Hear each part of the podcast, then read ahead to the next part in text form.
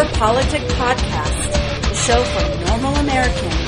From this undisclosed bunker, here's your host, Tony Reed.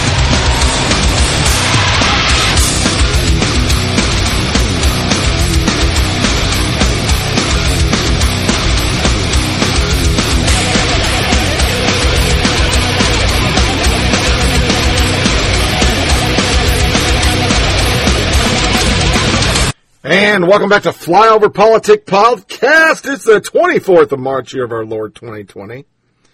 And I survived a medical clinic. Gonna do a skit today for shits and grins because I thought of it on the way home. How would CNN cover what I just went through? I'm sure it'd be pretty interesting. But, um, cases are up, as we talked about before. Um, they have exponentially just gone through the fucking roof.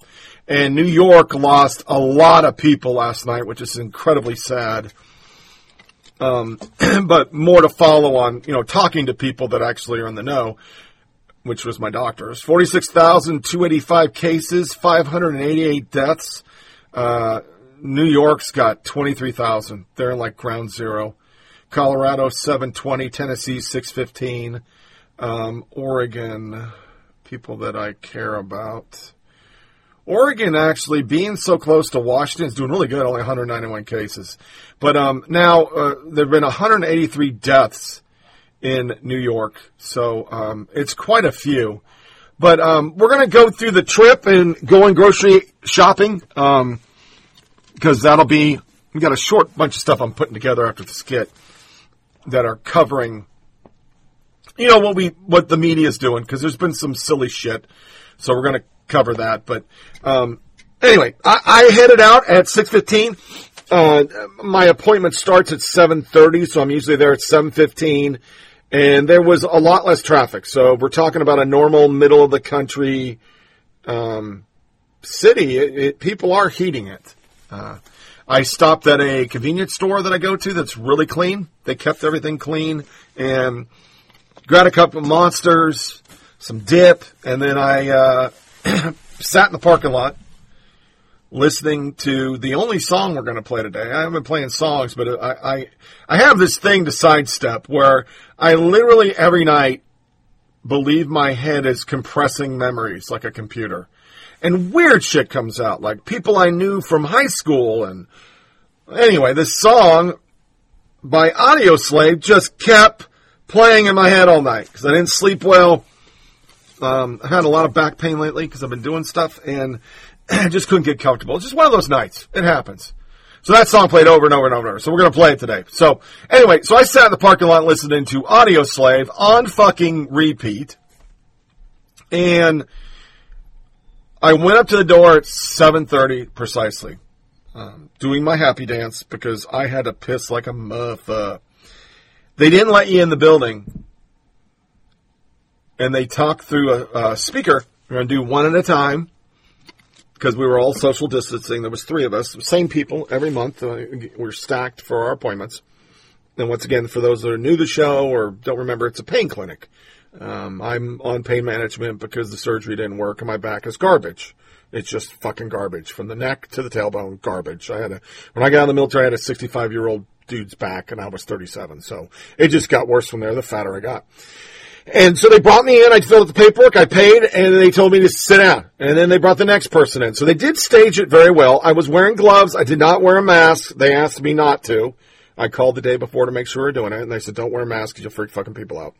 But the one thing I did notice is a lot of us talked about it, and a lot of us were saying the same thing because you go through stations where you have to take a urinalysis, then they take your vitals, then you go back out in the waiting room, and then you sit until your doctor pulls you in. And almost majority of the people, and I did a, you know, if it was CNN, it was way more detailed than what you get from CNN. I asked people, you know, you hate Trump or you're Democrat, whatever, because I'm I do a podcast and I just want to know what people think. And around me was a Trump supporter, a person who was indifferent, me, and then a guy, African American, who fucking hates Trump and is going to vote for Biden. Universally, we all said it's too much. It's just gone too far. It's a serious disease, but the African American Biden supporter, literally said there's more people dying on the flu, and we're not doing shit about that. I don't know why we're closing everything down. It's it hampered his business. It fucked up the last year of his daughter's college. It's very interesting. Then I got into the room and I joked and said, I'm going to social distance and follow you, and then you could talk to me at the doorway, and she started laughing. She's pregnant. During our conversation, it kind of went in where she kind of corrected me a few times, and then she finally, because she remembered who I was, and we always talk about stuff. Okay, you're right. But we got to say flatten the curb, and they're really hammering people like us. If we stay open, we have to do all these things. But you're right. There's so many more people dying, and hopefully in two weeks this goes away because it is what you say. Young kids getting it now because they're blowing all the shit off, and the old people are holed up in their house scared to death. Um, so I then left the building, wished everybody well. I was wearing gloves, took the gloves off, disinfected my hands anyway, was have wipes. Got in the car, went to Walgreens. Walgreens doing something very interesting. It's a 24 hour Walgreens, but they don't let you in till 9. And then they close at 6. And they're still doing stuff through the, you can get certain things through drive through the pharmacy side. So I drove up and there was five cars, two lanes. Very quickly I went up and they said, yes, we have your prescription. Should be done in 45 minutes. And I said, well, okay, I'll come in and pick it up at nine. Well, I then left and went to a Publix. Now, this is where the story gets kind of funny because I've been to Kroger's, I've been to Walmart, I've been to Walmart supercenters and Walmart marketplaces. So I've done them both. And it's gone back and forth. You can tell times I've gone in and just got a few things because I'm, you know, I'm going out, I'm protecting myself, but I'm not doing stupid shit. It's like if we want something, some bread or whatever, I'm going to go out. I mean, I'm not going to fucking combust and catch on fire. But on, on, on whole, we're not going out a lot. And there's been times that they looked okay. There's been times they looked medium. And there's times they look like, you know, Godzilla went in there and took a dump. There's nothing, right? Well, the last place I went to was a Kroger and they still look pretty impacted certain things were there. Toilet paper was gone. Food was gone. So when I walked into the Publix, which, no offense, some of you Northerners, that's a rich people's place. You know, it's very expensive. It's not like Kroger. Your your, your Publix card's not going to save you a shit ton of money. Um, it's just going to save you a little bit of money. When you enter, it looks normal because a lot of people aren't buying vegetables and fruits. Their deli looked half. Their bake shop looked normal. But this is when I make the common thing across the board. The media has spun this up so bad, people are scared because every time I did a dry cough, just a little like that, because of my allergies. Allergies are horrible here. Tree pollen's very high. I am fucking dying from the pollen. They literally stare at you. And then I say, hey, listen, I have allergies. And everybody starts laughing. It happened in the parking lot of the Publix. I probably coughed three times during the whole visit. And I'll tell you, they tested my temperature twice in the medical visit. but in the Publix, it was very obvious. Very rich people, they did not like it. People moved away from me. I was going to get some bread and I did a little cough because I'd walked to the parking lot and it just, it's fucking me up. I wouldn't be as bad, but the wife left the, win- the door open or the window open last night. And if that happens with my CPAP, it just blows that pollen straight in my lungs and I am fucked for the next day. I'm just fucked. She forgets, not on purpose. It just happens and it fucks me up. So my, my throat was garbage when I woke up and it's not COVID, but people don't know that. So they're a little freaked out. I noticed that. But then after you leave, to get back to the point, once you start leaving fruits and vegetables, you start seeing it. Meat was still fucked. Um, I mean, it wasn't bad, but it wasn't stocked. No toilet paper. Certain areas like chips, sweets, they'd spread it out. And I think that pretty much was it on the what wasn't there. Everything else looked pretty fucking normal. And this is a very large town. I mean, there's like 200,000 people living around here and more that shop in the Clarksville area. There's actually stories of people from Nashville coming up and buying guns and ammo because there's nothing in Nashville. All the liberals lost their shit, went out and got guns and bullets, and they sold everything out. So now they're coming up here to buy shit. And that's why our numbers have gone up locally because of that. We've got like 15, I think, now. Um, and they're directly saying it's because people from Nashville, which is deeply impacted, are coming up and traveling to get food and things like that. So then I get to the register. In front of me is an elderly lady, very rich. A lady behind her, rich. And then there's me, not rich. It's obvious by the way we dress, just being obvious, right? So I, I was like, well, they got full carts, fuck this, and I went to self check. And as I was self checking, this interesting thing that has never happened ever in my life. I've never seen it. I'm sure it's happened before, but I've never seen it. I scanned two cans of diced tomatoes and a can of puree.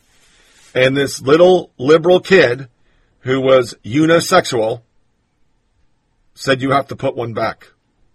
And they were rationing. Limit of two. So then I started being a smartass. Well, I have two Merlot. Is that okay? Because my wife's drinking wine, so I got her some wine. And I had two fresh baked bread and a bun. I said, is this different? And I started being a smartass because I've never seen it. And they didn't do it to anyone around me. I literally looked to the person to my right and they had four cans of tomato products and he didn't say a fucking word. So it doesn't seem like it's universal but it was definitely class aversal. So I'm going to sound like a liberal for a second. Class aversal. Because he did correct me, but I saw people with multiple they didn't correct. So it's not 100%, but it is happening. So maybe that's a good thing by Publix. I don't know. Um, I think it's a little over the top, but they are an appearance company um, you could tell by the way they're stocking. They're spreading their things out to look good. Good on them. I'm not disparaging that one bit. You know, every company's got their thing, and that is their thing. And I just thought it was interesting that they literally were rationing certain things. But overall, toilet paper, yeah, you're fucked. And meat products in my area were impacted but the shelves had things on it. Why am I making a big deal out of that? Yamiche Alcindor, she's the one from our last podcast, who went on and on and on about somebody called it Kung Flu. No names, no verifications, just Kung Flu. Well, her tweet, President Trump just said we don't have empty shelves. Fact. Check. Here our picture my husband took. Today in Virginia, he couldn't find paper towels or bread. There are definitely empty shelves across the country. That's the kind of tweets that are going on still in our media that's supposed to be objective because they want to make sure every fucking thing he says gets crushed, refuted. And I just thought that was the most petty fucking shit. So I ensured I looked at the shelves and no, yeah, there's toilet paper's fucked for a while. I mean, People are buying toilet paper and water, even though they're saying you don't need to buy toilet paper water. They're still panicking.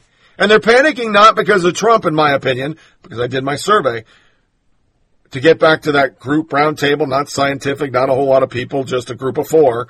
Everybody said the same thing. You turn on the TV, you were fucking freaked out. You're just freaked out.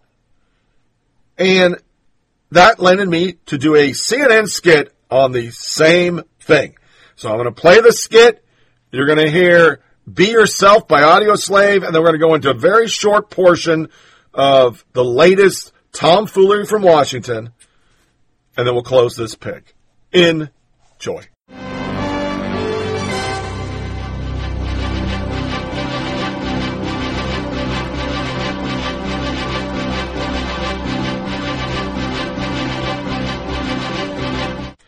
I am Wolf Blitzer Today in the press briefing from President Donald Trump, he stated that America needs to get back to business. Things are on the shelf and everybody should feel a lot more safer with this COVID 19 pandemic. We sent out our ace reporter, Jim Acosta, who left his safe place to go to a local medical clinic and a Publix. Jim, what did you see? Wolf, I'm out here in Clarksville, Tennessee. Today I went to a pain clinic in a local Publix. Excuse the muting of my voice, but I did not want to leave my safe base and I am in mop full protective gear issued by the U.S. government. As you can see behind me, these statements by President Donald Trump are false. I am standing in a toilet paper aisle and there is not one roll of toilet paper. Jim, uh, when the camera passed in, we saw things on the shelf. Oh, that was a mirage. There is no food here at the local Publix. Not a grain of rice, no seasoning. There is not even a Tic Tac in this building. Donald Trump is lying to the American people and giving false hope. So, Jim, how did the medical clinic go? When I pulled into the medical clinic, the staff disinfected me with solution, scrubbed me down just like Bruce Willis in The 12 Monkeys. You can see, well you can't see because I'm in my protective suit. They literally broke my skin with brushes and sprayed me down and then brought me in. While I was there, the first thing I noticed was that this pain management clinic did not have enough masks, nor were they in protective garments, and there was not a single ventilator in a pain management clinic. Donald Trump is responsible for that. I don't know what we're going to do if pain management doesn't have a ventilator. I then did a urinalysis. I got my vitals taken. I was then given my prescription. Due to this COVID outbreak, Donald Trump's incessant lying, his lack of reaction, his overreaction, his false hope, this appointment took me one hour. It is unacceptable to have a president on a show every day doing a briefing and sending out these lies and hope and overreaction and underreaction and calling it the Kung Flu. That's just my opinion, Wolf. Thank you, Jim. You're such a hero. You are what journalism is, and without you, I don't know how America would have a First Amendment. We'll be right back.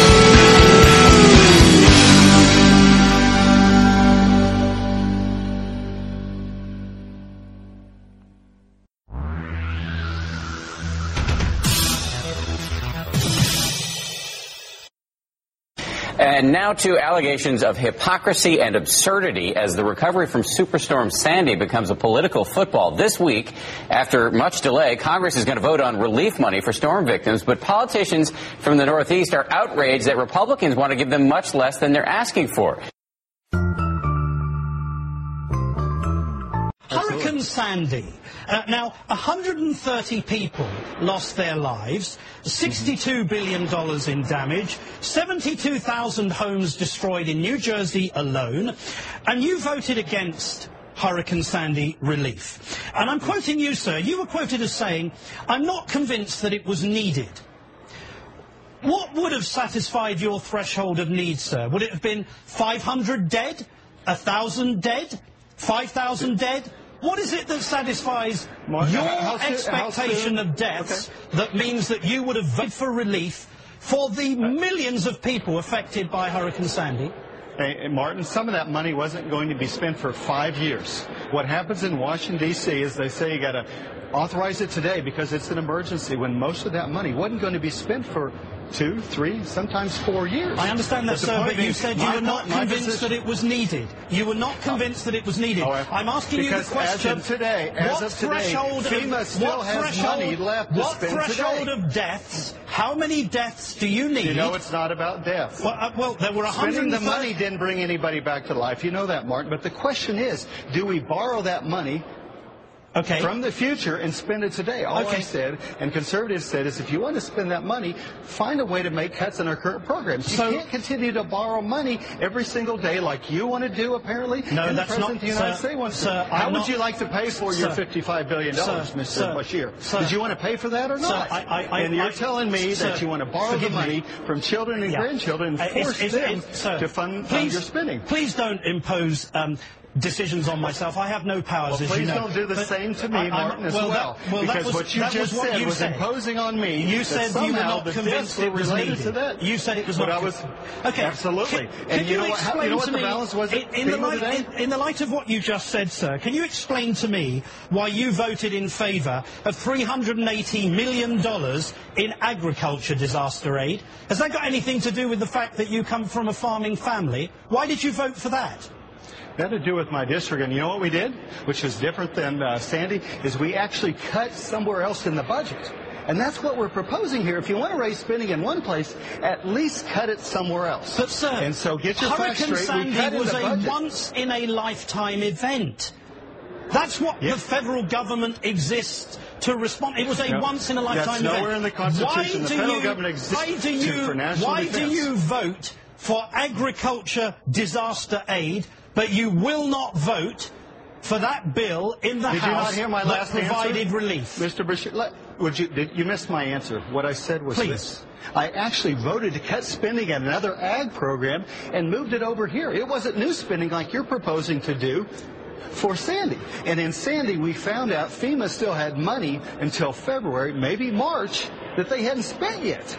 And they weren't going to spend this money that was given to them for two, three, or four years. All I'm saying is sometime, someday, and the day is actually going to be Friday morning, we're going to wake up and actually find out maybe we're going to cut a little spending in Washington. 2% is not much of a cut. And, but the president wants to cut particular programs that are painful. Why doesn't he start with this free cell phone program? 2.2 billion. But no, he won't cut that. But he should do that. It's his responsibility to make certain these funds are used in the best way possible. Congressman Tim Hughes.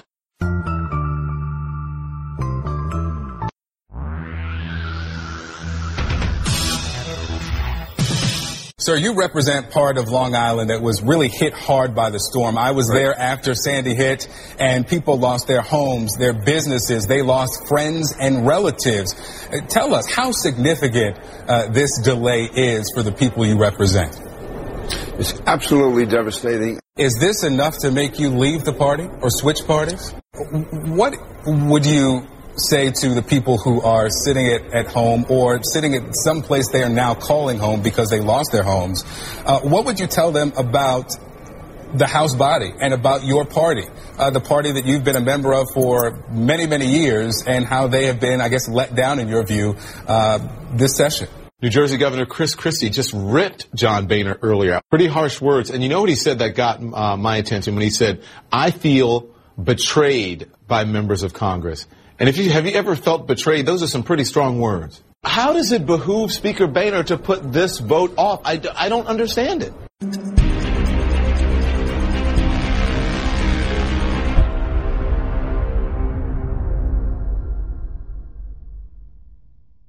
All right, you're saying, oh man, he's on crack out there. Uh, I know that skit wasn't good, but I want to do for fun anyway. I ain't got much time.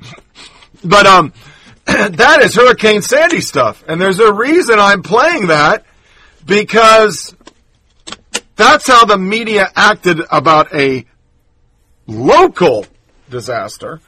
It was so bad during that time, House GOP ignored Sandy's suffering, another body blow to storm victims. And they stunned Democrats and Republicans to not believe that their hometown suffering could be ignored. The House representative failure to vote is just one more body blow, and it goes on, and their stake in the world is damaged, and so is their faith in their government. Mm, mm, mm, mm, mm. It's just over the top. How could you not sign this bill? Well, Democrats don't want to give American checks during the coronavirus, want expanded unemployment be- benefits instead, and a shitload of PC left wing climate change horseshit.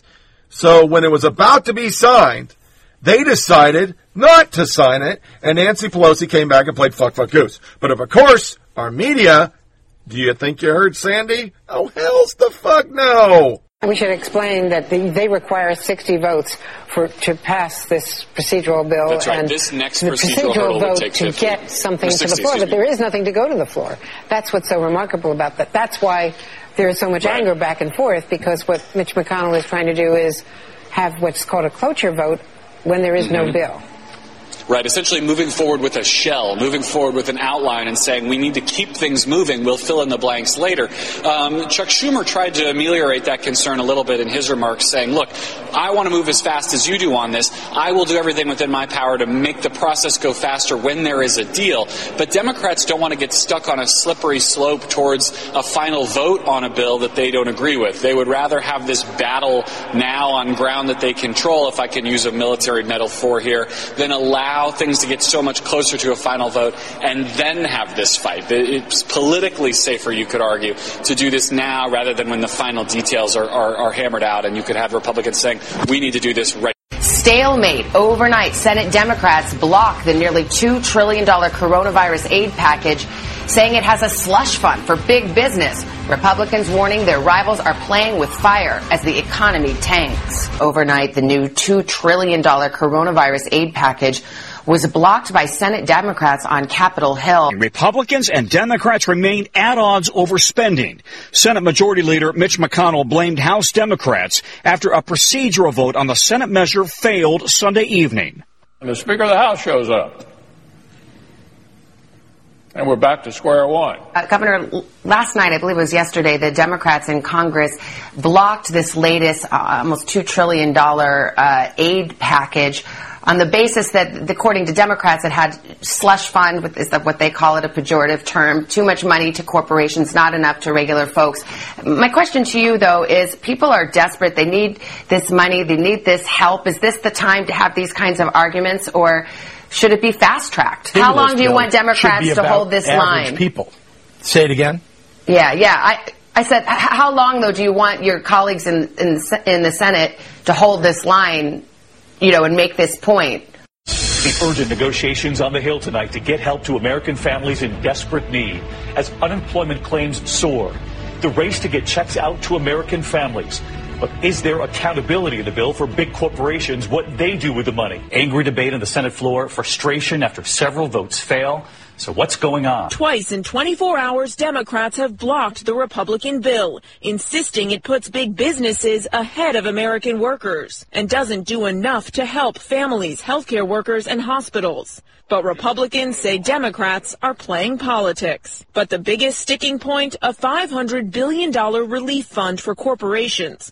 Democrats say it's a slush fund to dole out money with few strings attached. On the Senate floor today, anger and frustration. Also breaking, no financial relief in sight. With Congress unable to agree on a stimulus package, the Wall Street meltdown continues. Tonight, Congress still hasn't agreed on a nearly $2 trillion stimulus package.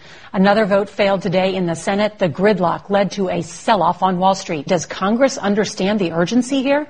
They do, Nora, and senators had been hoping to vote today, but now the timeline is slipping because Democratic leader Chuck Schumer is still locked in negotiations with Treasury Secretary Steven Mnuchin. Republicans argue it is taking too long and that the markets and workers need certainty now. So we want to go and look at that bitter fight on Capitol Hill. The Senate still deadlocked tonight as Americans and American businesses wait desperately for emergency funding. Senators still clashing over that massive relief package designed to rescue the paralyzed economy. Republicans accusing them of trying to squeeze in items that are unrelated to the crisis. Democrats complaining the bill does too little for workers and too much for corporations. Matt Whitlock, how crazy is less than 24 hours ago, Schumer was talking about how delighted he was with bipartisan cooperation on coronavirus aid negotiation.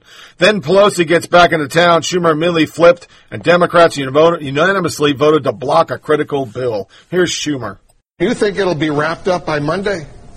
Well, I hope it is. We're having good bipartisan agreements. The initial bill Leader McConnell put in didn't have any Democratic input, and we were worried they would just try to put it on the floor and not consult uh, Speaker Pelosi because the House still has to pass this. But actually, to my delight and surprise, there has been a great deal of bipartisan cooperation thus far. Yeah, even the president was speaking uh, very uh, positively about you, and uh, yeah, that, even that doesn't Speaker, happen very often. Even Speaker Pelosi as well. Articles come in. House Speaker California is reportedly why Democrats suddenly oppose emerged coronavirus. According to Ben Wilson, the chief of staff of Representative Mark Meadows, Pelosi returned to Washington on Sunday with a wish list of Sun demands. Senate spends all weekend negotiating a bipartisan deal agreement. Pelosi flies to California, whips out her unrelated wish list, and says no. Bill Williamson, Senate spends blah blah blah blah blah. John Bresnahan, Politico's Washington bureau chief, reported that Pelosi had a laundry list of new demands, including many items completely unrelated to COVID-19 relief, like election security funding, student debt, loan debt forgiveness, and a host of other issues. Despite the Senate agreement, Pelosi also revealed on Sunday the House Democrats have moved forward with their own relief package. According to Politico, Pelosi's action even has some members of the Democratic caucus questioning her motives. Sorry, my throat is so dry, as I said when we started. I'm just dying.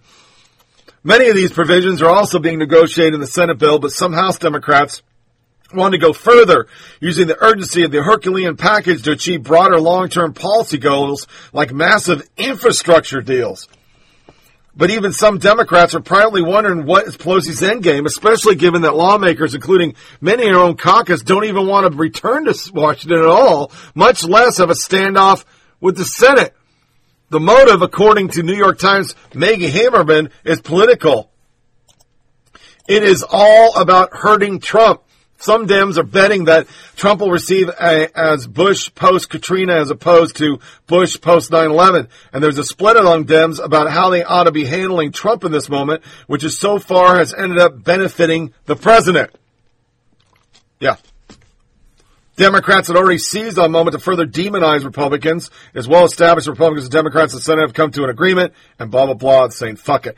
Undocumented immigrants fearful of Trump administration could be hit hard by coronavirus. Those articles are all playing in the background.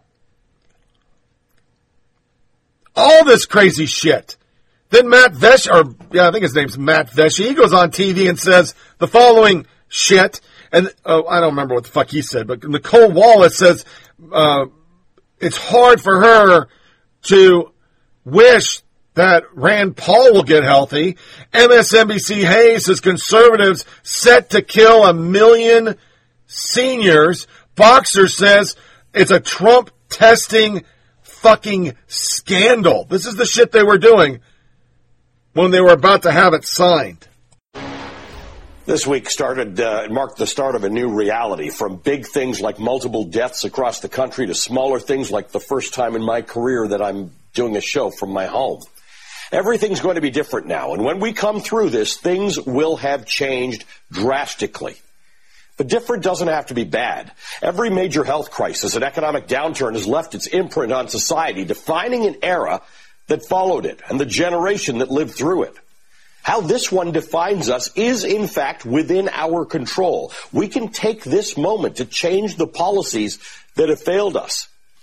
America is the richest nation on earth, and yet this morning, 37.5 million Americans, many of them children, will struggle to feed themselves. 30 million Americans lack health insurance. This morning, an estimated half a million Americans woke up in a homeless shelter or worse on the streets. This happens every single day in the richest country in the world. When it comes to changing big policies, the response is either that it costs too much or it's too hard to do. But how will you pay for it, we ask? We all know, even the privileged among us like me, that our capitalism is broken. Doesn't mean we have to throw it out, but it does mean we have to fix it. And right now, we are going to have to spend a lot of money and do some things that are really hard to do. So why not do it right? Why not be the first generation that fixes wealth disparity and income inequality and universal health care and poverty and homelessness and racial economic inequality and crushing college debt and underfunded public schools and underpaid teachers and the nurses who may save your life in the coming weeks? And by the way, how about the climate? During this crisis so far, we have put about a half a trillion dollars a day into propping up financial markets but not one new cent on economic inequality and justice. These are not expenses. They are investments into our future. There's no question that we're in a moment of darkness. But in that darkness, let us discover our capacity for positive change. We'll get through this stronger in our faith and reliance upon one another. Rugged American individualism may be replaced by the realization that we are our brothers and sisters' keepers. Let's be sure that when history looks back on this moment and writes that we changed, it remembers that we took this once in a lifetime chance to make our world a more just society. I don't want this to come off sounding harsh, but I think when people hear that Republican Senator Rand Paul um, submitted to a test and then swam in the pool that the gym was open. I know you're not in the Capitol, you're back in your district tending to the needs of, of your constituents, but what does it say that in the Capitol, um, at least this Republican senator didn't seem to have much regard for the health of the people around him? well, it's not just this Republican senator, right? The man's a doctor. Uh, and I would tell you that, you know, like the president's uh, little festival of self pity, uh, a medical doctor going for a swim and then going to a lunch when we should be isolating really doesn't send the right message. Particularly since, you know, there's still defenders of the president and fans of the president who are still, they're a few days behind the president and that they still think this is all a big hoax. So what people like Rand Paul and the president do really matter to the safety and security of the people of this country. So I have no idea what uh, what Rand Paul was thinking, but uh, at this point, I just hope he uh, he's okay. I think everybody hopes he's okay. I think I think not wishing anyone to be sick or to be exposed is is a universal sentiment. But I, I wonder if that's just made more difficult. And now after about a week of that economic dislocation, as we continue to climb up the exponential curve of cases and of deaths, the president is now listening to voices on the right that say, really, what's a million seniors when you're thinking about the whole economy? That's slightly caricatured, but only slightly. I should note this has been a, a, a central conservative right wing idea forever. It's it's the same reason there are arguments for why we don't need clean air regulations, even if you know tens of thousands of people die every year from lung disease from additional pollution. It's just that now it's being applied in this extreme case in the midst of a global pandemic and a growing exponential curve. So originally it seems like it's just, oh, we want to protect the individuals and blah, blah, blah. Then stories start leaking the fuck out and it's just ugly. Rashida Tlaib, because this is my theory, she went back, the squad, the people that really hate Trump go, man, things are turning around. Things he's saying are true. This is all working. We'll get into the malaria is starting to work. Not enough people are dying. Everybody's ready to go back to the economy. Uh, stock market starting to tick back. Oh, we got to drag this shit out. We can't let him get get a good bump off this. God damn, man. We want to drag this motherfucker so Biden can get elected. And Biden's gone to ground. Nobody's heard from Biden. There's no stories about Biden. There's no fucking speeches by Biden. Biden's just gone. So Rashida Tlaib confirms my theory. Wants U.S. Treasury to fund coronavirus recovery with universal basic income for all, including illegals proposed a plan that would have the U.S. Treasury provide the amounts to an emergency universal basic income for every person in America until the coronavirus ends. proposed a call the Automatic Boost to Communities Act required Treasury to issue two one trillion platinum coins, which would then be used to issue direct payouts to Americans using a preloaded U.S. debit card. Every the U.S. would receive two thousand as initial payment, then one thousand per month until it's over. The bill definition of every person includes non-citizens and residents of unincorporated territories or protectorates. That's what she wanted to do. In response to coronavirus, the Automatic Boost Community Act would immediately provide a U.S. debit card preloaded, blah, blah, blah. Each card would be recharged 1000 monthly until one year after the end of the coronavirus. The proposal described the funding approach as follows. I'm not reading it. I fully support the FCD DEM COVID economic response proposal. I want to encourage leaders to consider my truly universal relief proposal package uh, direct payments, loaded cars. Hey, Trump, let's provide relief for this crisis for people by giving loaded debits. Zach Carter. This is really ambitious and creative plan because she is an intersectionality scorecard hiring person. The measure also calls for long term to go on for a fucking year. Card infrastructure, creating a converted into permanent treasury administered digital public currency wallet system to serve as a private respect e-cash complement to universal Fed accounts or postal bank accounts. She also called for progressive tax reform so the distribution to not exacerbated income or wealth inequality in the long term. Tlaib claimed that the move would create no additional national debt. Yeah, it's magic money. Yeah, I got magic money too. It's called a credit card until I got a pad. But it's not magic. New York Times, then, to show how bad all this shit is, because now all this shit's getting out, and there were actually hashtags. Democrats don't care about money. America. Pelosi wants to kill America. They were the number one and two during this. That's on Twitter, who suppresses hashtags against Dems. But Dems were part of it.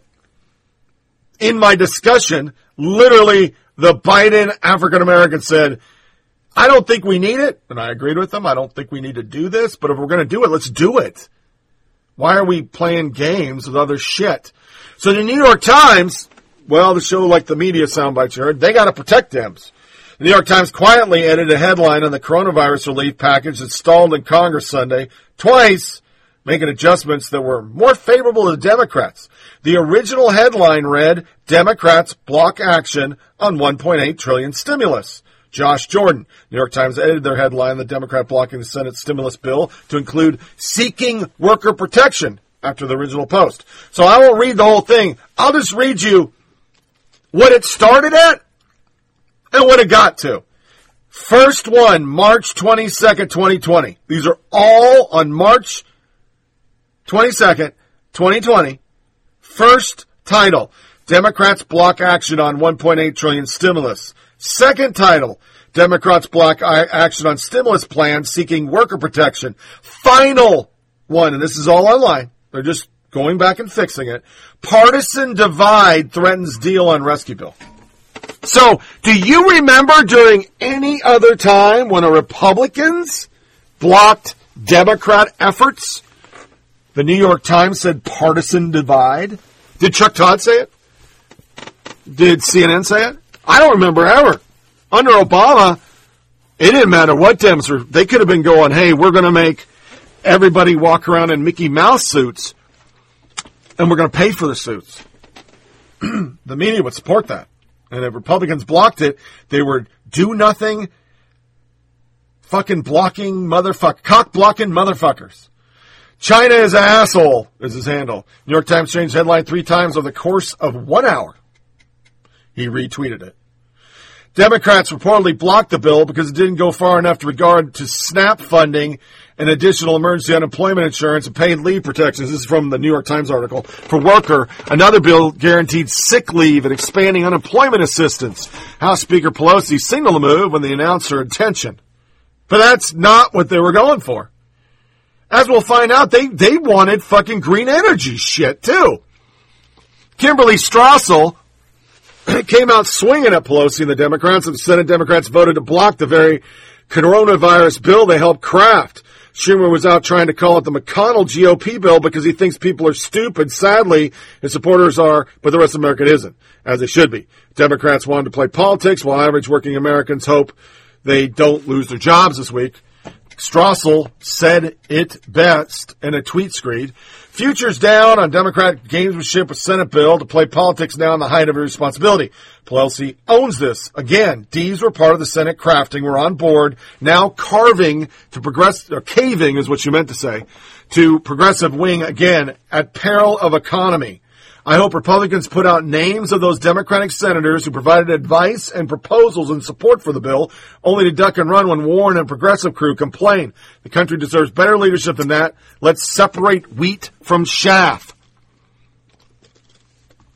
Some of these, I'm about to tell you, responses to her, I went to their pages. They're not conservative. Theodore, yes, they need to call it the colleagues. Terry Welty, an economic depression helps them in November. Nicholas Chambers, they are casualties of the impeachment hoax. Far left unhinged after the disastrous fiasco and just can't seem to let it go, not even for the sake of the country.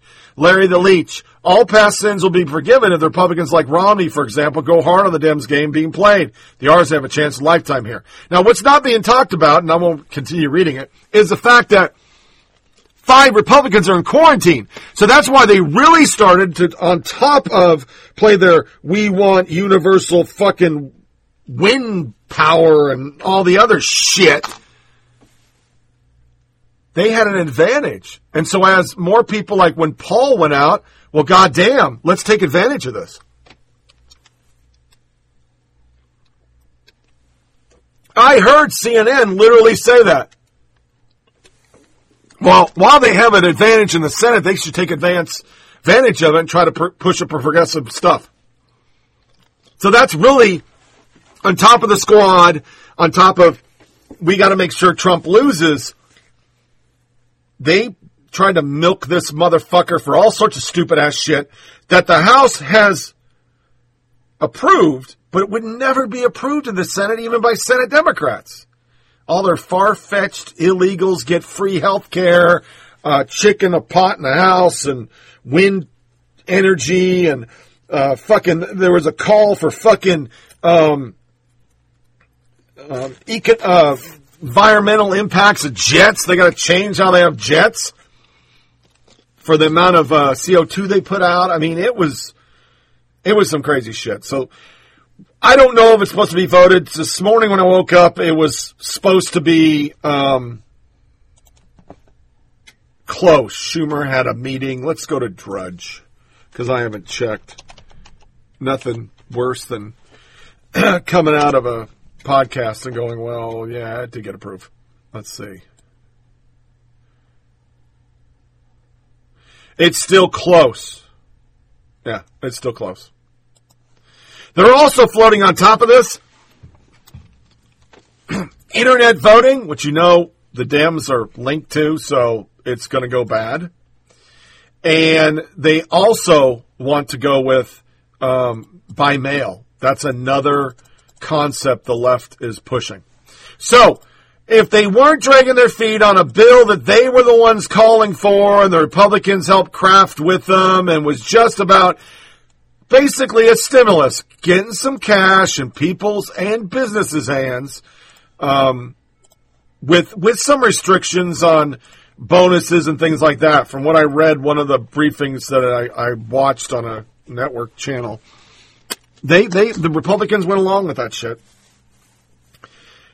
Trump's polls started going up, as stated. The malaria medicine started actually being used. Shelves did get restocked and it was a universal started by Rachel Maddow to show you how fucked up our media is. Trump needs to get off the air. He can't be doing these briefings anymore. They're not saying it because polls are going up and what he's saying is true. They're saying it because his polls are going up. I said that all fucked up. They're not doing it right. They're not saying it because he's scaring people, he's dangerous, he's whatever the fuck the reasons you're about to hear. They're doing it just because of his pulse. There, that's the right way to say it. It's just because of the pulse. It's giving a positive thing. His approval rating on this, uh, uh, this whole thing, even on liberals, it keeps going up, and they don't want him on the air every day because now he's getting free shit, and once again, Biden's nowhere to be seen and they're just, once again, they don't care about people dying. They don't care about economy tanking. All they're focused on is November. That's all the left's thinking about right now. And any positive Trump's bad. So Rachel Maddow says it, and the entire media conglomerate that's supposed to be objective goes along with it. Get Trump off the air. I know we ought to be getting used to this kind of thing by now, but I'm not.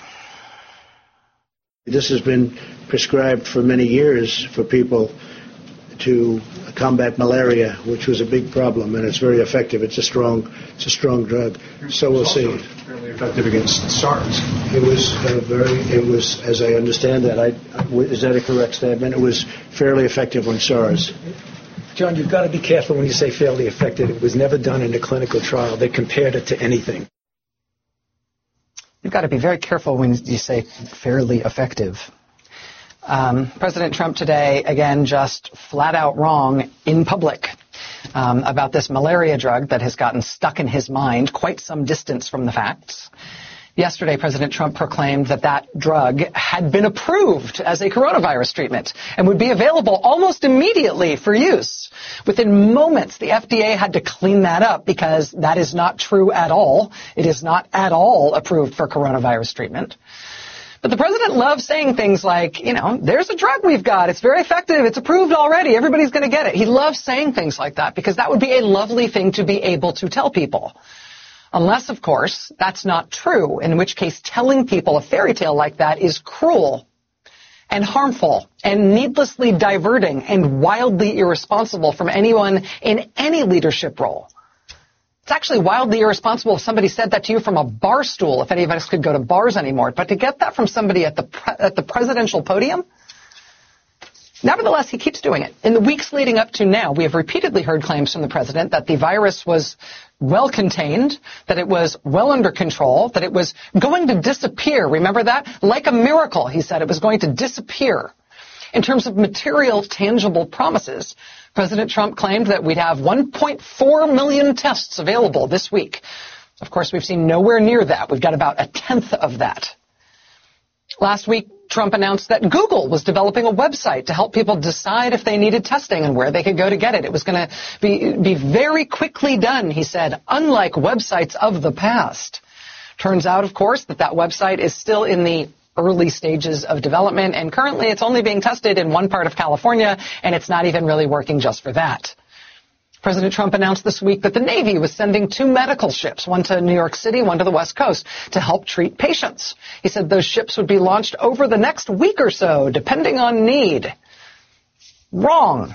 That was also wrong. As NBC's Courtney Kube puts it, quote, it's anybody's guess as to when those ships will come in. One of those ships is currently undergoing maintenance. It has no medical personnel on board. The other one is also undergoing maintenance, and it lacks a medical crew altogether. Remember, the president said it'll be there next week. It won't be there next week. The president has claimed that the government has, quote, massive amounts of ventilators. Maybe in normal times, I guess you might say that, but in a crisis like this, the government's stockpile of ventilators will not be nearly enough to satisfy the demand. We need literally tens of thousands more than we have. He has said similar things about face masks and other protective equipment for health workers. He told a group of nurses this past week that the government had ordered 500 million N95 respirator masks. He declined to mention that that order will take 18 months to fill if we're lucky. Millions of masks. Don't worry. Oh, nurses, what are you worrying about? Millions of masks are coming. You just need to wait a year and a half before you might. I mean, there's a, there is a clear pattern here. In this crisis of the president promising stuff that he knows America would love to hear, but it's not true. And even stuff that he's saying that he will do, that the federal government will do, he's not doing. And so the specific way in which the president is failing now is clear. We have said from the very beginning, watch what they do, not what they say. That's very, very, very relevant here. And I say this not to vent my outrage or anything. I am over that, frankly, at this point. I'm just saying it because I feel like we should inoculate ourselves against the harmful impact of these ongoing false promises and false statements by the president by recognizing that when he is talking about the coronavirus epidemic, more often than not, he is lying. Even when he's talking about what he has done or what he will do, he is consistently lying and giving you happy talk that is stuff that the federal government isn't actually doing. And it's making people around the country count on the fact that the federal government is doing that stuff when they're not. I mean, there may be other people in the federal government who are saying things that are true, but these daily briefings from the White House are a litany of things from the president that would be awesome if they were true, if they were happening, but they're not. And so the sooner we come to terms with that, I think the better for all of us. If it were up to me, and it's not, I would stop putting those briefings on live TV. Not out of spite, but because it's misinformation. If the president does end up saying anything true, you can run it as tape. But if he keeps lying like he has been every day on stuff this important, we should, all of us, should stop broadcasting it. Honestly, it's. Calls increase for MSM to stop airing Trump live. You will get people killed. Calls are increased for cable networks to stop airing Trump's press conferences live, as critics believe Trump is turning the White House news briefing into viral, a virtual campaign rallies that can get people killed with lies about the coronavirus. The pressure only increased after Trump's Friday briefing. The Atlantic's James Fallows believes the attention star Trump is turning the press conference to a virtual campaign rally, and Trump would actually lose interest in showing up if the media did not cover the briefing. Also, as a practical matter, if the briefings were no longer covered live, Trump would lose interest in uh, attending himself. Then the scientists could come back on stage, and eventually they could be covering live again. Um, much of what Trump said was false. Most dramatically, he claimed the FDA had just approved the use of an anti-American, an anti-malarial drug for treatment of COVID-19, and that would be a game changer. And it's true; it's actually happening. Um, uh, they go on about his rallies and his bullshit. Rachel, Rachel Maddow on Friday evening ripped Trump for wildly irresponsible, consistently lying by telling fairy tales, the false hope. If it were up to me and it's not, I would stop putting those briefings on live TV, not out of spite, because it's misinformation, Maddow said. If Trump is going to be, keep lying like he has been every day on stuff that's important, we should all stop broadcasting it. At the Boston Globe, Michael Cohen writes the simple fact is that the president can't be trusted to tell the truth, period, in a crisis as grave as this one, allowing to spread misinformation, an unacceptably risky move. Practically every time Donald Trump speaks about coronavirus pandemic, he lies, exaggerates, offers false hope, and spreads misinformation. I swear to God, whatever they say, I'm not going to read the rest of it. Um, they literally have a chat room. Because they're all in sync, man. Jamison Foser, and definitely stop airing his comments on live television. Brian Schatz said it. Eli Mystal, Michael Cohen, Boston Globe, Bob's Cassetta, The Nation, Daily Kos, Jay Rosen, Matthew Gertz, Adam Blickenstein, Pod Save America, Adam Blickenstein again. Americans are dying, the economy is collapsing, and yet networks are making the same exact mistake they made through 2016, airing unfiltered Trump. See? It's not about what he's saying. It's that he has a direct line to American people, and every time the American people hear him, his polls go up. New York Times media stop must stop dangerous Trump briefing. Margaret Sullivan media must stop live airing of Trump's coronavirus briefing. The whole article, um, tirade against those briefings appeared on Saturday. The media must stop broadcasting. Stand by for DEFCON one level of anger and angst as Sullivan laughingly attempts to justify why the public should be denied live access.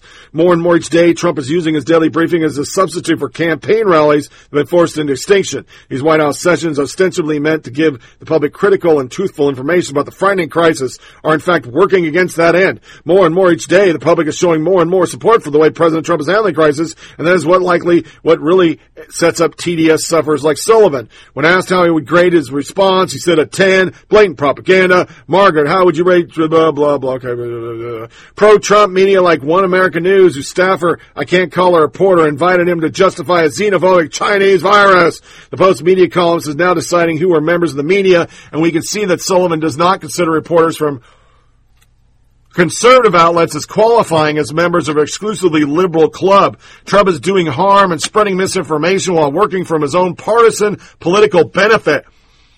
A naked attempt to portray himself as a wartime president, bravely leading the nation through a tumultuous time, which is what he is.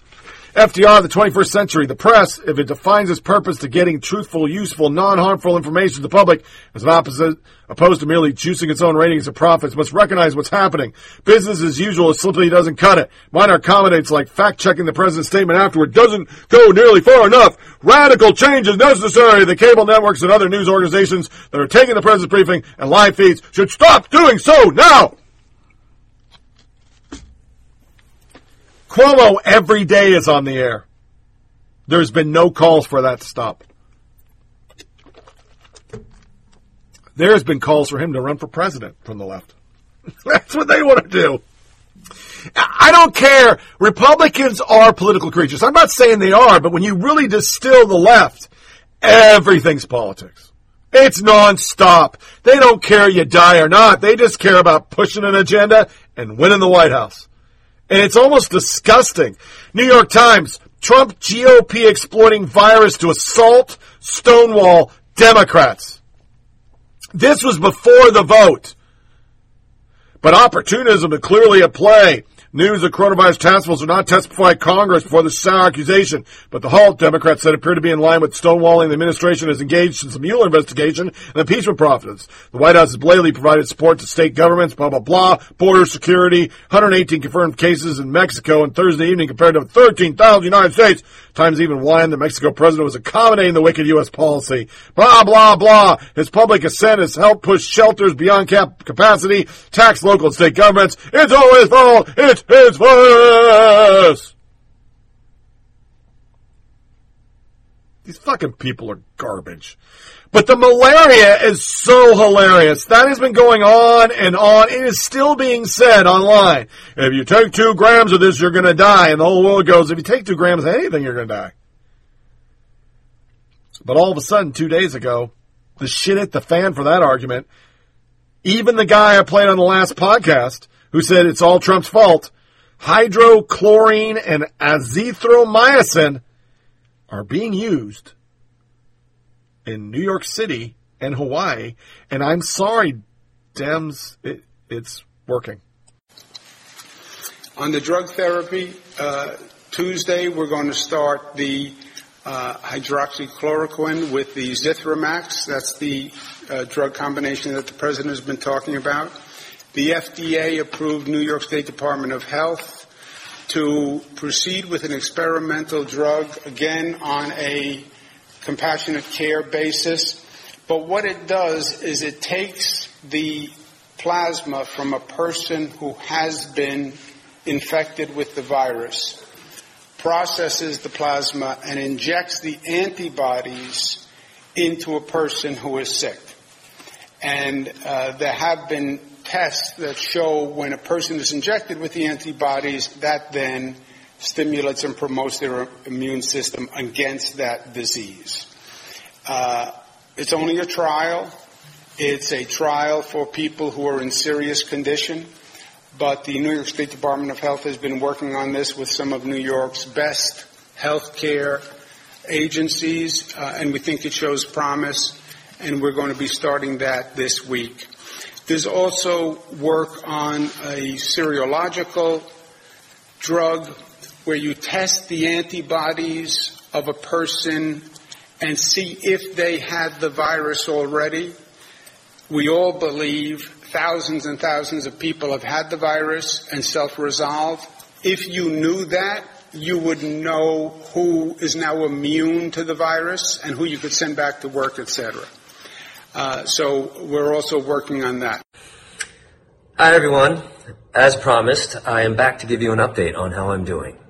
Uh, but first, Let me start by saying how much I appreciated the messages of love and support from my last post. Um, they really meant a lot to me as I was recovering, and I'm glad some of you found the information useful. Thank you, sincerely. So, I'm happy to report that my progress has continued and I feel practically back to normal. I am lucky enough to be in the 80% of diagnosed cases that have not required hospitalization. That's a, an important statistic. Uh, I've pretty much been staying in bed taking my medication, but more on that later. Uh, as of now, I have no symptoms other than a little residual congestion, which should clear up very soon. I do remain in isolation, though, where, according to my expert representative Lauren from the Hawaii State Department of Health, with whom I've been talking every single day, I am to remain until Monday. Now, why Monday?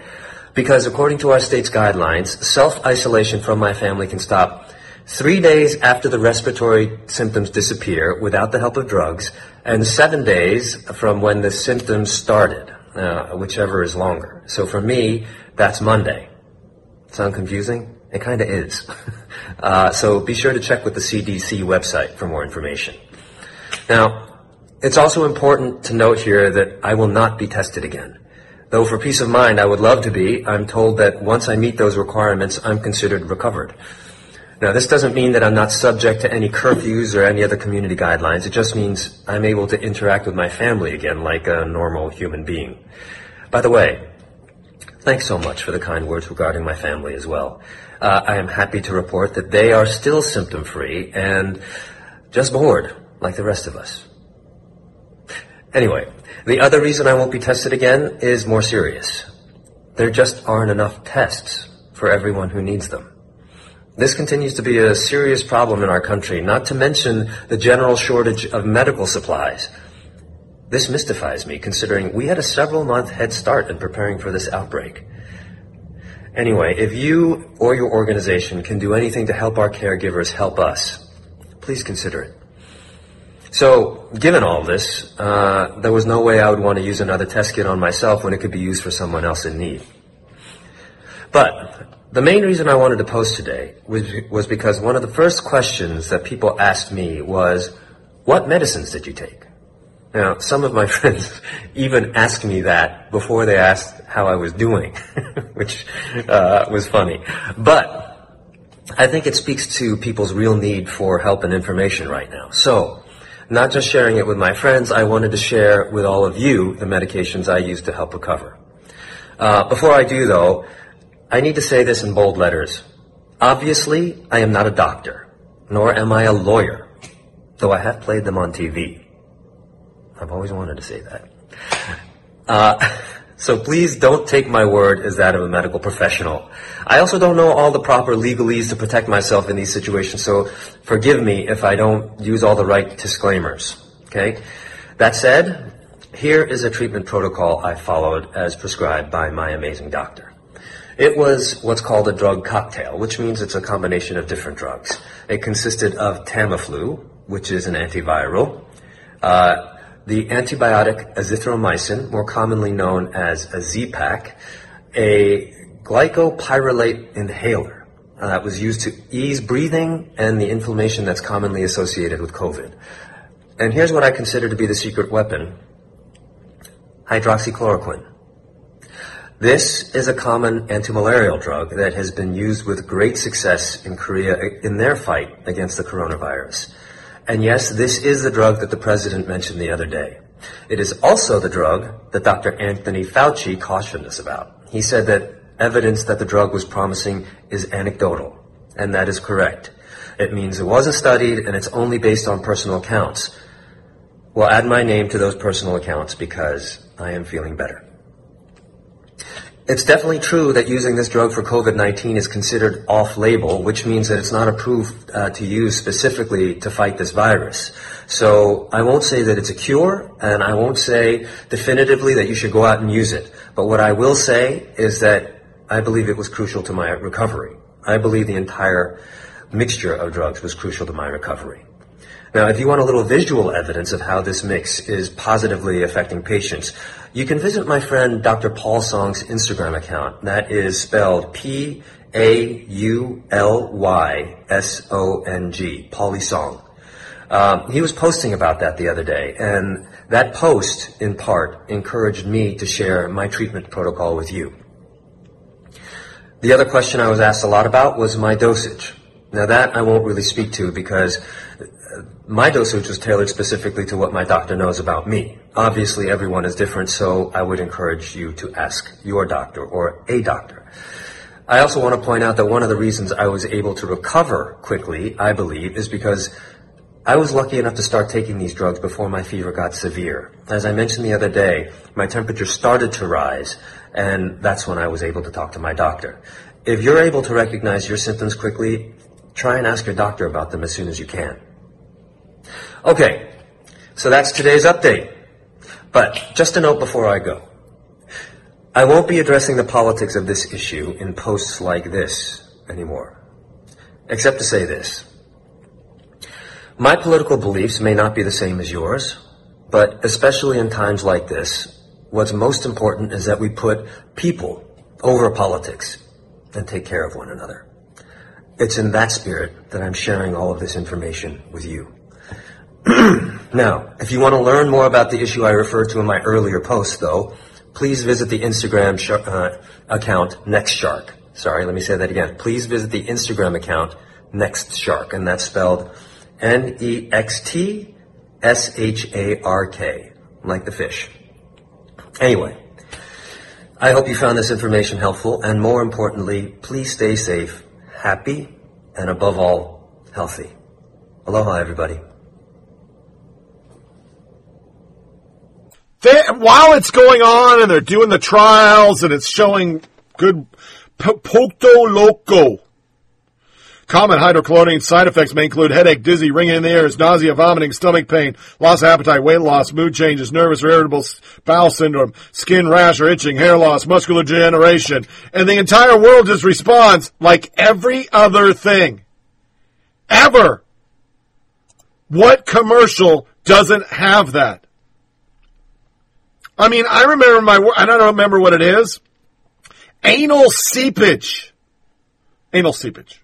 So that's still going on. He's killing people by saying what the FDA did approve New York's using. And you just heard the guy last time that said he's the devil say it's fucking working. Then on top of it, Jake Tapper on Sunday allowed AOC to come on and say it's a hoax.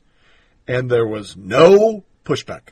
And the fact that the president has not really uh, invoked the Defense Production Act for the purpose of, manufa- of emergency manufacture is going to cost lives.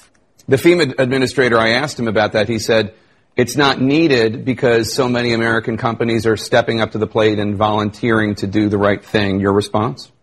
It is absolutely needed. You know, we are thankful to anyone who's pitching in on this effort, but we are nowhere near the beds, the capacity, and the capacity uh, that we need in this country. And the, you know, we're hearing it every step of the way from this administration. First, we were hearing it was a hoax. Then we were hearing that everything was fine. Then we were hearing that the fundamentals of the economy was okay until the crash comes. And we cannot wait until people start really dying in large numbers to start production, especially of compl- more complicated equipment like ventilators and hospital beds. We need to start this production right now to get ready for the surge that is coming in two to three weeks. Let's turn to Congress. Right now, negotiations are, are ongoing on an economic stimulus package. Chief White House Economic Advisor Larry Kudlow said yesterday it could be as high as $2 trillion. You, you've suggested that's still not enough. If you were writing this bill, how much would you spend and where would the money go? People took to the uh, internet. AOC just repeated the lie that Trump called coronavirus a hoax. This is not true and has been debunked by numerous fact-checking sources. Would have been great if you fact-checked it, Tapper. Uh, Tapper's response. I thought about it because the president did not call the virus a hoax, but I didn't because he did call a hoax the concern of those saying that the response of the president was insufficient and that he was downplaying the gravity of the crisis. And that too was a lie. I guess that's the problem with politicians who lie so often. While I agree that Democrats are mischaracterizing what he said, what he did say was also false, so it's tough to justify taking the time for a fact check when it's not taking a stand defining the truth. That's a journalist. What a cowardly excuse, Annie Banny. So you refuse to call it lies. What happened to our media? They have fact checked the fucking world. Fact check the goddamn world that has a R behind their name. Neon Taser. The you of six months ago would have found the explanation to be bullshit. Stephen Miller, you know it was a lie, but Trump has said stuff, so I'm going to let her lie stand. Welcome to the new rules. If only President would stop embellishing things, we would fact check everyone else. A standard of excellence that literally did not exist until January 21st, 2017. And he spot the fuck on. That's our media. They can still go on about malaria. They will protect the Dems for blocking the important stuff that Donald Trump's not doing, which is getting money to people. They will say he's doing too much. They'll say he's doing too little. They're saying he's providing too much hope. They're saying he's not doing enough hope. I mean, for fuck's sake. It, it wouldn't be so bad if it was just liberals, all right? Just liberals. But it's everybody. Everybody. They're all doing it. So, to finish this out and go into one little quick thing about the hunt and surviving the game, here are four things. Uh, liberal reliable source pours sugar on Governor Cuomo's remarks. Joy Reid guessed Bardella, Bardella Asians being attacked. She's saying now they're being attacked. Chuck Todd said he has no bias. And Steve Scalise on Twitter, Twitter, I don't know who this person is. It'll be our last soundbite. It's fucking horrible. Let's review what we've heard from Governor Cuomo uh, with Dan Rather and Carl Bernstein. Carl, what was the most important message you heard from Governor Cuomo? Real leadership of the kind the President of the United States should have provided to the American people throughout this crisis and has not. On the specifics, the governor wants the Defense Procurement Act not only invoked but used to compel American manufacturers to give the country, the hospitals, the healthcare system what it needs. Uh, he's been very eloquent about this. He and the other governors, and Larry Hogan, who's chairman of the National Governors Conference, Cuomo is vice chairman, they are showing the kind of leadership that we need in this country. And in terms of that act, it provides. We have a president of the United States who has shown authoritarian tendencies throughout his presidency. He now has the opportunity to use the vast authority of the presidency to do what needs to be done to make it possible for this health crisis uh, to do what it can in this co- in this country to the maximum. And what the governor is saying is, Mr. President, I'm working with you. It's time for you to use all of the power at your command to lead the American people and help the American healthcare system and our state and city. Do you think using the term Chinese virus that puts Asian Americans at risk that people no, might target not at them? all. No, not at all. I think they probably uh, would agree with it 100%. Well, let me just say, as an Asian American, yeah, it is racist, Donald Trump, so stop using it. There are right now people who are being subjected to racism. They are being attacked. They are being targeted partly because Donald Trump is driving this racist narrative. It's a distraction, but it's also dangerous, Joy, because there are people who look like me right now who they can't ride the subway without being attacked. They can't go to school without being attacked. They can't go throughout their day-to-day lives without having to worry about someone targeting them. You know, we, we here, you know, the, the, the folks here at MSNBC do a good job trying to fact check this man.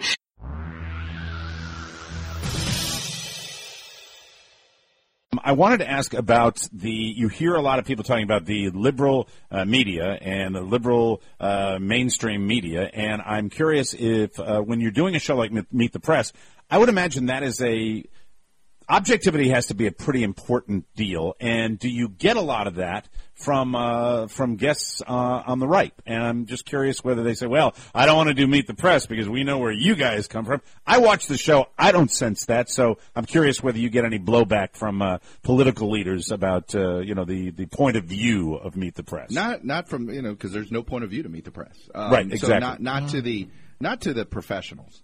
Um, now there is a there's like the campaign guys who are working it right. They're they're just trying to work the refs, so they may try to lump a, an Al Sharpton and MSNBC and use that as a way to say, well, you know, you work with folks who are uh, have an agenda, so that must mean you have an the sort of guilt by association aspect of trying to get at people. But that is a that is just you know no different than calling you know yelling at a we're in college basketball time. It's no different than some coach going, "Hey man, you're not calling that foul. You're not. Why are you always doing that? Why are Duke getting all the calls? You know, Right. That's sort of where this goes and. I have to say, and, and look, the left is now just as aggressive about this. I mean, I Sure. probably get more heat from the left than the right these days because the left gets gets just as aggressive uh, at trying to work the refs. They think that they think that we in the quote mainstream media overcompensate to the criticism. That's their that's their argument. Of course, the right says we're never that. You know, so it's um, it's a shame. I think advocacy journalism is in, you know sort of the Fox and what what MS at prime time that, that those models that hasn't been healthy for politics. It's agree. just not healthy for it. It all goes to one of the explanations why uh, the we don't persuade people anymore. If we don't go, if the legislature and the governor, before they go home this week, if they don't change the statute to allow for an all-mail election system for the primary and the general election this year, they should be shot. Once again, there's been no proof Asians have been harassed or hit, beat, whatever. There's been no pushback for those kind of statements. I mean, look at fucking Nicolle Wallace. It's hard to fucking hope Rand Paul gets better. There are people online actually wishing that he would die. And it was okay. Twitter didn't do anything about it. Doesn't fucking no big deal. Fucking it's Rand Paul. He's a Republican. Fuck Republicans. I mean, that's their attitude. So, there's our quick politics section. Going to talk really quick about the hunt. That was the a waste of twenty bucks. That's all I'm going to say. It wasn't that good of a movie. um, it does hit both sides. Them correcting themselves on, oh, that's appropriation, and don't say that word, and da da da da da. The main character, and uh, I meant to look this up, but I didn't because I fucking suck. The Hunt. As the reviews say, um, the main person, who is her fucking name? She's pretty good. And not to ruin it, um, the way it ends, you, you kind of get the Betty Gilpin. She, she provides the, yeah, liberals are pieces of shit. I won't ru well, spoiler alert. She wasn't even the right person they're trying to kill.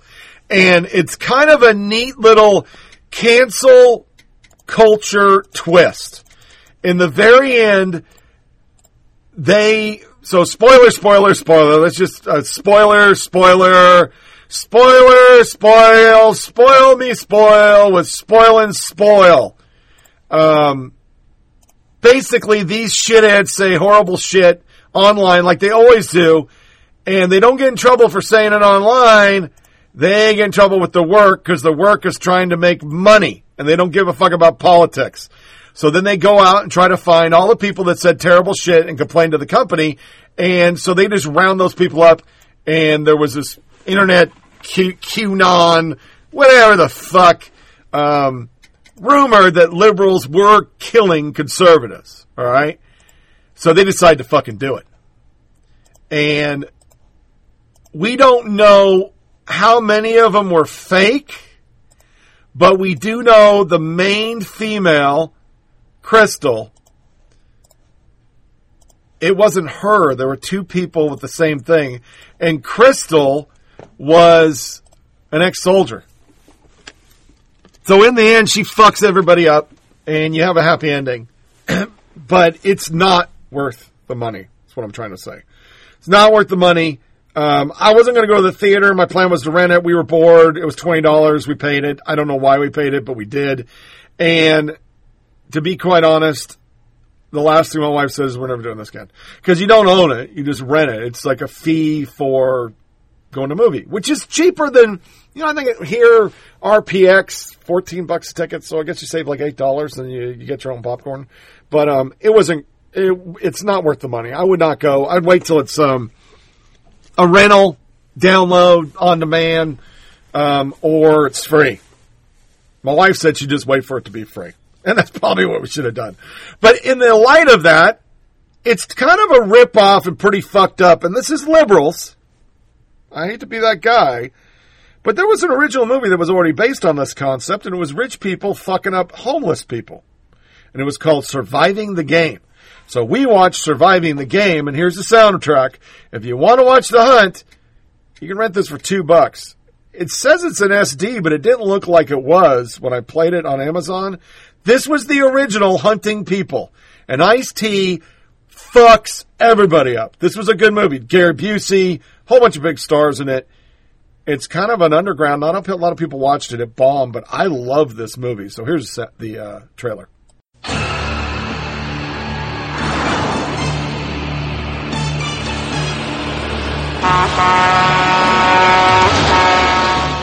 Why would you want to kill yourself? Maybe I like the idea of choosing when I die instead of having somebody else choose for me. If someone offered you a good job, would you be interested? What kind of job are you talking about? We need someone to help us with our hunts out in the wilderness. Are you sure about this one? Oh, I'm sure. Has he got courage? Gentlemen, I would like you to meet our new hunting guide, Mason.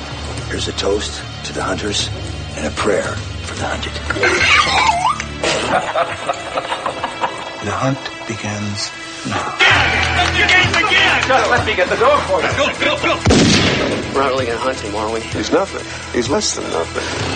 Come on, Mason! Don't take any part in this. I want you! If you make it to civilization, you live. If you don't, maybe God will have mercy. I think he's gone back to the cabin. None of them has ever done that before. Sister Mason. What's that smell? Everybody out of the cabin! I like not being reared. Try well done, bitch. Jack Mason knows he's going to die someday. Damn, I wish I'd never started smoking. But today, he's not in the mood. Ah! This is where it gets interesting. Never underestimate Come on, Mason! Man who has nothing to lose. Rutger Hauer, Charles Dutton, Gary Busey, F. Murray Abraham, William McNamara, and Ice-T. Surviving the Game. Directed by Ernest Dickerson. So that is my quote, quote, special edition, went to a medical clinic, second week of the shutdown. You know, it wasn't that bad. I did decon a lot. I did wear gloves, didn't wear a mask, and things aren't as bad as they say they are up in the fucking grocery stores. You can get food. I mean, you're going to go out there and have to rummage through certain stores. And I, really wanted to get everything, I could have gone to a couple stores. Uh, my my son says it's pretty good at Kroger, so our local Krogers are getting back up. Trucks are catching up. But toilet paper's a thing that I think we're just going to have to get around because it's going to take a while. Because the moment they get it in, they sell it out. Back in the day, this was the podcast. One hour and 30 minutes. Some of them were an hour. Somehow I've gone to three. I probably should downsize. But I wanted to get this out with a little bit of the politics, a little bit of the stupid, um, and just kind of talk about what it's like to get out really bad skit. Sorry about that. I should have probably worked on it more. Hope you got a chuckle at it, and I hope you're all safe. And this wraps up another episode of Flyover Politic Podcast. Please feel free to share, feel free to share this with family and friends. Send comments to FOPPOD, CAST at gmail.com. Get the show on SoundCloud, Podcast Addict, TuneIn Radio, Google Play, iTunes, Blueberry, Stitcher, and Pocket Cast. Remember to check out your Facebook page at FOP Podcast and your Twitter page at FOP Tony Reed. We're going to go with our next podcast. Um, I'm going to wait a while because it's getting kind of old. Let's go with the 29th. 29th of March, year of our Lord 2020. It'll be a Sunday podcast. Um, full topic, little politics, news, social media nuggets on the back end. Until then, once again, stay safe, enjoy the time with your family, disconnect from all your devices. Really, Twitter's just the devil right now, so why would you go on there? I am using Facebook a lot more than I, I haven't used Facebook forever. I really don't like Facebook, but I've been doing my little morning disk drive cleanup shit and trying to find old friends. Um, anybody out there in Oregon to listen to this, which I don't see any Oregon people other than my brother, um, Scott Thurman. We were friends. I watched a video the other day of our wedding reception. He was there. We were good friends, but it was pre-internet. Anybody know Scott Thurman? Give him this podcast so he can email me. I haven't talked to that guy in 30 fucking years, but he was a good dude. I don't know what happened to him. But, um, Other than that, there's no reason to go online. It's all fucking fear mongering and people dogging on each other and dunking. It's kind of fucking depressing. So spend time with your family. Um, make sure you reach out to your family. I, I know my grandkids were really worried about us as the numbers went up. And so they sent us text and I sent them joke pictures of Bubble Boy and, uh, fucking pictures of the 12 monkey suits they had and said, we're safe. But, you know, let everybody know you're safe. Reach out to family and binge watch. Um, I will do a full review and I didn't want to do it today because I wanted it just to be a focus. Tiger King. If you have not watched Tiger King, good fucking God. Tiger King is a train wreck, a car crash, Maury Povich, Geraldo, a little crime drama. Dr. Phil can't fix these people. That's all I'm saying. There's homosexuals, there's murder, there's cats, there's just everything wrong with the trailer park. It is so fucking wrong. People I never met were talking to me because I was on the hashtag going, this is some crazy ass shit. And we were talking back and forth all night. A really nice lady who's following me now. She's a liberal, but we were talking back and forth. She's from New York. I was from here just going, what episode you on? I don't even know her. Never met her because I was like one of the first people to hit the hashtag. Or not the first, but I was on top. That fucking show is so fucking wrong. So, you know, for fun and shits and grins, I'm going to play the trailer on the intro Sunday, and we'll talk about that ahead of time because I got a lot to say. It was crazy. As all, as always, my friends, thanks for listening. Take care of yourself and stay safe. Tune in Sunday for another show. Thank you for listening to Flyover Politic Podcast. Please check out our Facebook page at FOP Podcast and Twitter account at FOP Tony Reed. Remember, it's a short ride. Make every day count the sun and the air. Shyness that is criminally vulgar. I am son and heir of nothing in particular.